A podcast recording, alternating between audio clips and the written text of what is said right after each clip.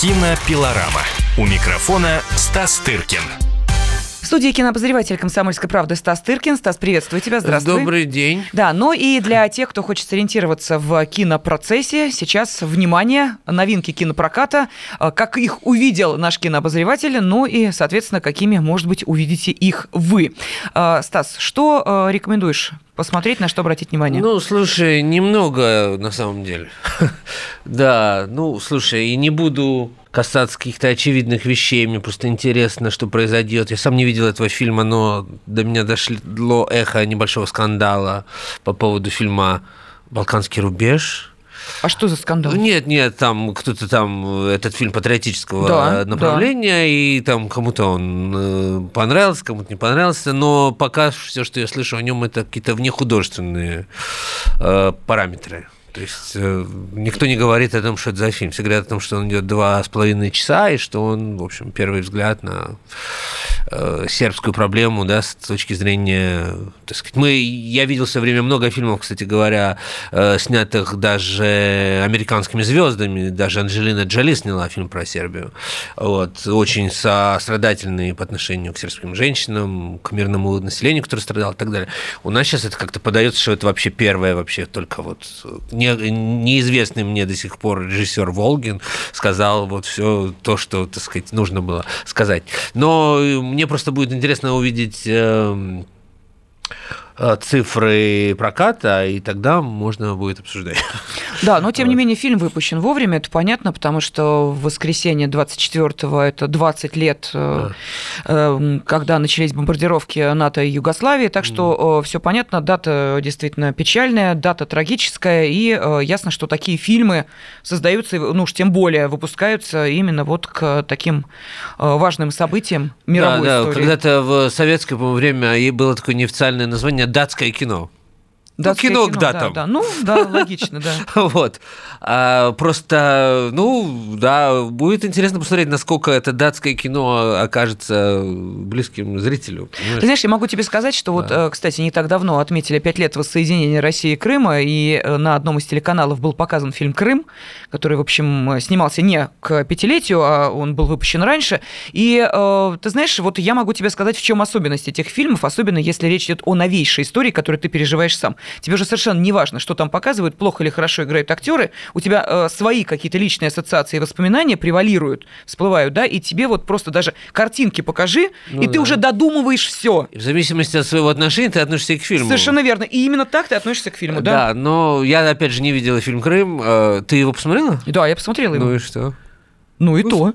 Не, ну скажи, ты... Вот то, о чем я сказала, что мои ассоциации, мои воспоминания человека, который сидел э, в эфире и практически в режиме онлайн комментировал все эти события, э, для меня э, были гораздо эмоциональнее мои воспоминания. Ну подожди, ты чем... тоже дурочка не валяй. Ты профессиональный человек, вполне можешь отделить новостную повестку да, от художественной. Я могу тебе сказать, имеется. что минус огромный этого фильма – это рыхлый прости, господи, состряпанный на коленке сценарий, где э, концы с концами не сходятся и узлы с узлами не вяжутся. Вот единственное, что ну, я понятно. могу сказать. Ну, это больше мне и не надо. Я тоже прекрасно понимаю, э, когда идет речь о... То есть сценарий, если нет сценария, то фильма нет. Извините, мой французский.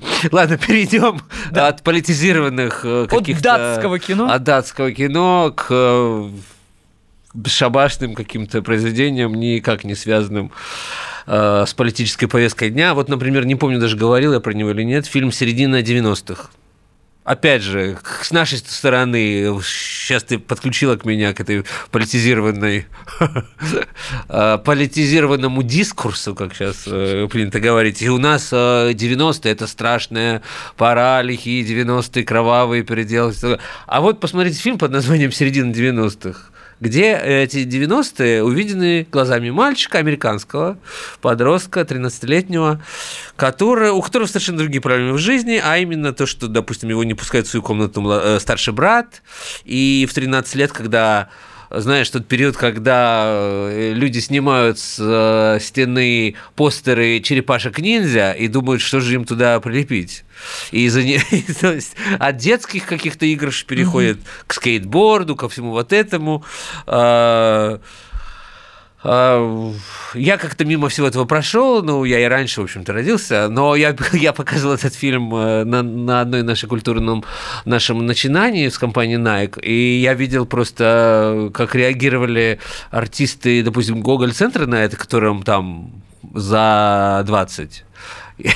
это для них такое поколенческое оказалось кино потрясающее. Хотя это очень такой маленький, ни, ни на что не претендующий особый фильм, который снял известный артист, кстати говоря, Джона Хилл. Он, э, если вы погуглите, вы, вы, вы его точно узнаете, потому что он такой один, э, один такой, он э, полный комик. Угу overweight по-английски бы это звучало. вот, очень забавный, очень хороший артист, который снимался не только в комедиях, но и там у серьезных режиссеров, у братьев Коинов, у, у Волки Уолл-стрит, Скорсезе в сериалах там каких-то сейчас модных и так далее. Вот тот, удивительно, что этот пухлый парень тоже, видимо, катался на скейтборде, потому что, как мне сказали, снять э, э, такое невозможно, если ты не в материале, угу. как бы. Вот. И это очень напоминает, знаете, творчество Гаса Ван Сента, вот, вот все его эти подростковые фильмы. И сам Гас немножко сдулся уже в последнее время, а вот ему пришло подкрепление на помощь в лице актера Джона Хилла. Также у нас в прокате кинофильм «Время возмездия» по-английски «Дестройер». Женское кино. Режиссер Карин Кус, э, Кусама. Главная роль Николь Кидман. Играет полицейскую. Угу. Причем перевоплощается в онную, в реальную полицейскую. Сейчас все это, так сказать, должно быть реально, либо реально, либо никак. Вот. А что ну, значит реально перевоплощается? А ну, в смысле перевоплощается, потому что мы как-то не очень себе представляли Николь, Николь Кидман в роли да, полицейской. Ну вот, ну, попробуйте. Всяко бывает. Теперь, да. Как всяко бывает, потому что, слушай, на наших глазах Николь Кидман как-то из старлетки перешла плавно в возраст 50 плюс. Да. Понимаешь, удивительно рядом. И теперь мы еще помним времена, когда она снималась, понимаешь, Мулян Руж, вот это все, а это уже старые фильмы, понимаешь, как выясняется. Вот. И, в общем, не так много сейчас ролей таких для Николь Кидман. И вот, хотя она не жалуется на их недостаток и в сериалах, и везде. В общем, э, те, кто помнит и любит эту артистку, уже не молодую. тем, тем, а, в общем, рекомендуется фильм «Время возмездия». Зловеще Не, я на, над собой в том числе, потому что, понимаешь, я тоже помню, как она еще порхала там, знаешь, с Томом Крузом. А где уж тот Том? Да, и уж где их брак, сколько уж лет прошло, понимаешь, а все. Да, вот, нет, Том-то по-прежнему прыгает по каким-то горам, по с каких-то небоскребов в продолжении многочисленных всех этих миссий невыполнимы, понимаешь? А, ну, чтобы доказывать, что у актеров мужчин как-то век дольше, угу. даже вот в теперешние времена МИТУ там и прочего, когда женщины борются за то, чтобы ими платили столько же, и роли писали. Да, одна Мэрил Стрип может стать знаменем тех женщин, которые выступают ну, да, за да, равные и... Э, возрастные права. Ну, тоже что-то, между прочим, приутихло. В этом году еди... задолго ее не номинировали на Оскар, между прочим, если помнишь. А то она была в, как дежурное блюдо в каждом там самом. Но ей уже сильно за 60, между прочим. И уже к 70. И всем, всем бы так, угу. что называется. Вот. Очередная экранизация «Чайки» вышла на наши экраны как-то очень незаметно. Ну, можно, да, «Чайка». Это, простите, Антон Павлович? Э, Антон, наше все. Э, спокою не дают. Э, да. Кто нет, ж... слушай, они его ставят со страшной силой а в театре везде. Нет, в театре-то да. А кто да. ж нынче-то на «Чайку» замахнулся? Ну, режиссер Майкл Майер а, и... так это не наш фильм? Не наш, конечно. А. Я помню еще, кстати, как еще я помню, как э, Маргарита Терехова хотела снимать, или даже сняла. Ну, в общем, играют Сир Шаронан, это сейчас модная артистка играет Нину Заречную, номинантка Оскара. В роли Аркадины Аннет Беннинг, тоже не последняя всем артистка. Красота по-американски, много-много других фильмов. Вот, так что все уложено в демократичные 98 минут. Если есть желание, посетите. У меня его, правда, не было, но у кого-то, возможно, есть. Вот. А, слушай, ну это перелицованная классика или прям Чехов-Чехов? Нет, ну слушай, американцы же это, ну как, Чехов по-американски, в кринолинах. Нет, это, в, это, нет ну то есть вот именно, да? Ну, да, все, да. все как должно, то есть не, не перенесли в 21 век э, в Гарлем или еще куда-нибудь, нет? Ну, это, понимаешь, если перенесли в Гарлем, был бы какой-то интерес. А что нам, ну, смотреть по 500 разу, как женщины в шляпках и в, в кринолинах там ходят по лесам.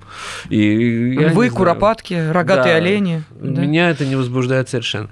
Для поклонников вот более радикального искусства, о которых ты сказала, э, фильм, который называется «В Маяковский» в Маяковский. Режиссер Александр Шейн. Э, в Маяковского играет Юрий Колокольников. Mm. Все наши звезды, Челпан Хаматова, Евгений Миронов, все-все-все снялись. Э, это, это, так сказать, фильм, фильм который, которому не нужна даже никакая приблизительная похожесть на персонажа, хотя Хаматова играет Лилю Брик. То есть э, в какой-то момент там еще есть какая-то стилизация, но к концу артисты перестают даже как бы гримироваться. То ли им это надоело, то ли они просто показывают свои репетиции за круглым столом. Ну что, видите, какой у нас э, хороший выбор фильмов. Так что все на ваш вкус выбирайте сами из того меню, которое предложил сегодня кинообозреватель «Комсомольской правды» Стас Тыркин.